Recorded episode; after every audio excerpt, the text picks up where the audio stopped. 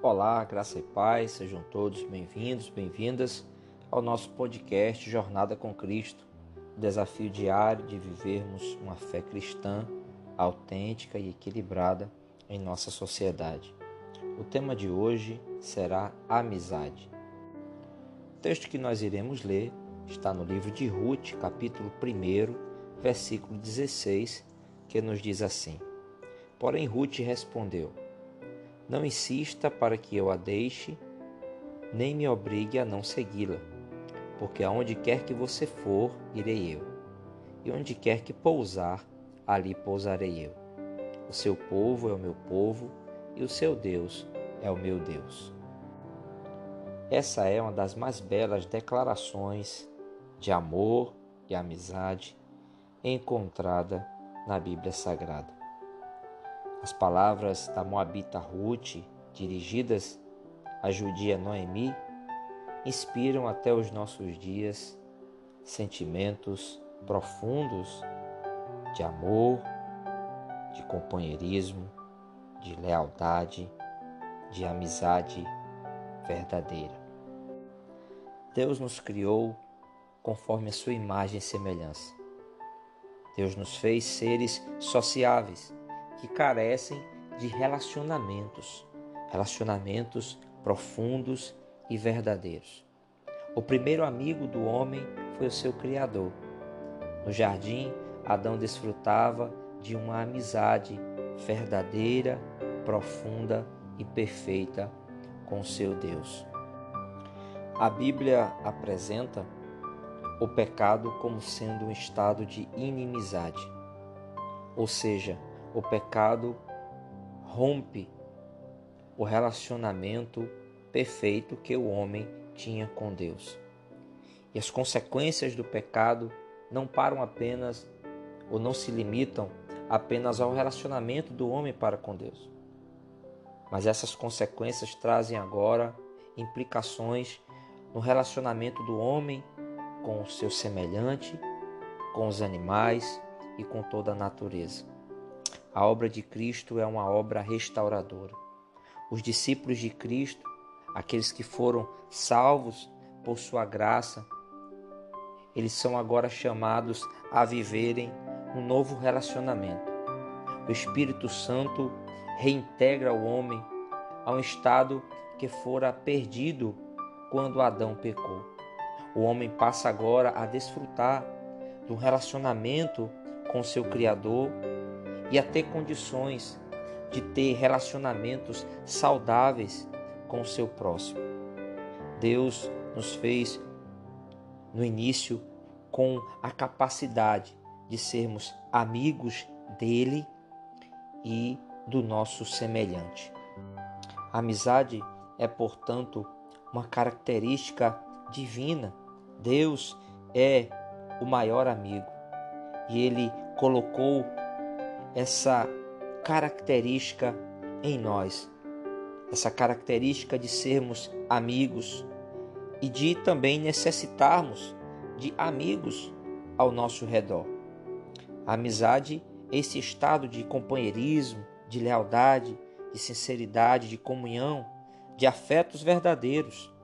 A Bíblia é repleta de exemplos de pessoas que cultivaram um bom relacionamento, que foram amigos, Noemi e Ruth, Davi e Jonatas, Jesus e João, Paulo e Filemon, são exemplos bíblicos de pessoas que desfrutaram de um relacionamento, um relacionamento profundo e verdadeiro. Penso eu que bons relacionamentos, amizades verdadeiras são fontes de alívio para a nossa alma. Eugene Peterson vai dizer que a amizade é um caminho vital e notadamente raro pelo qual Deus atende ao nosso apelo por direção, encorajamento, afirmação e correção. No caminho, na jornada cristã, precisamos de amigos. A amizade é uma forma de amadurecermos espiritualmente, de nos tornarmos discípulos de Cristo mais completos. Jesus recebeu muitos títulos dos seus inimigos, títulos que tinham o objetivo de descredenciar a sua mensagem, títulos que tinham o objetivo de denegrir a sua imagem. Mas um dos títulos que Jesus recebeu, acredito que soou para ele como sendo um elogio. Jesus foi chamado de amigo de publicanos e pecadores. Jesus se sentava à mesa com pessoas que viviam à margem da sociedade de sua época, pessoas consideradas indignas de entrarem em qualquer lar de um judeu piedoso, mas Jesus procurou ser amigo dessas pessoas. A amizade de Cristo fez com que muitos homens e mulheres tivessem a sua amizade com o Pai celestial restabelecida. A amizade é uma das portas que Deus usa para levar as boas novas do Evangelho a muitas pessoas. Se não fosse a porta da amizade, muitos não teriam sido teriam sido encontrados por Deus e agraciados com a salvação. A amizade abre portas. Em tempos de amizades superficiais, de relacionamentos virtuais, carecemos de relacionamentos profundos.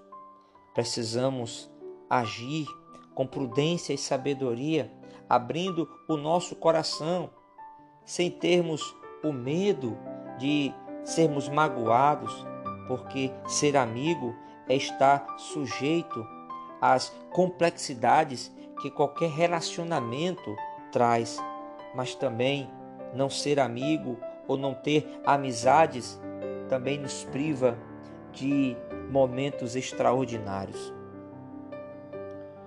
Amizades verdadeiras proporcionam aceitação. É um ambiente em que aceitamos as pessoas como elas são e elas nos aceitam como somos. É um ambiente onde há liberdade para a sinceridade. A amizade proporciona defesa, onde o amigo defende o outro, defende a sua honra. A amizade é um ambiente que traz o compartilhamento das alegrias e também das tristezas da vida. Ser amigo ou ter amigos é compartilhar cargas e fardos, é estender o ombro nos momentos de necessidade, é estender a mão para levantar, encorajar e fortalecer. A jornada cristã não precisa ser solitária.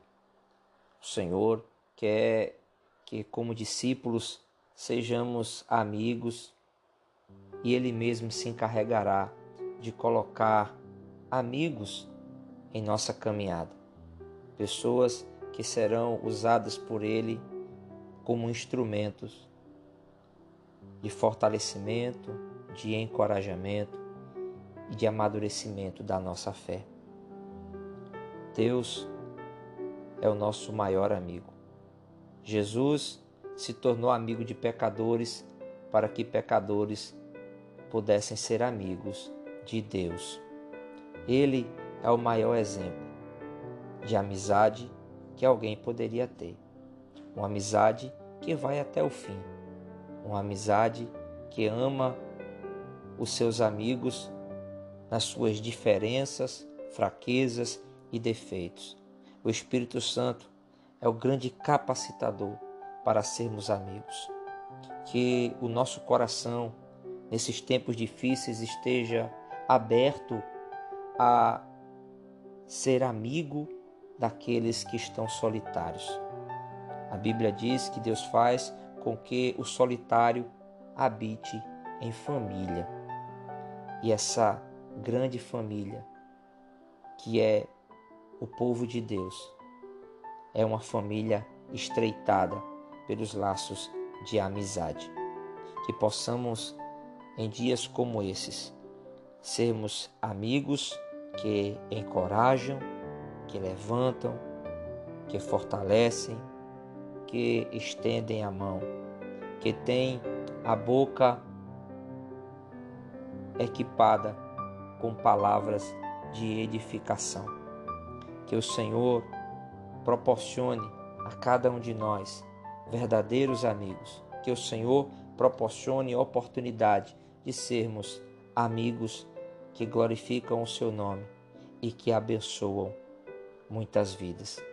Que Deus em Cristo Jesus nos abençoe, que possamos saber que, ainda que os amigos terrenos nos faltem, o Senhor, Ele é o nosso amigo fiel, aquele que jamais nos abandona, aquele que está conosco em todos os momentos, aquele que se entristece com as nossas perdas e se alegra com as nossas vitórias.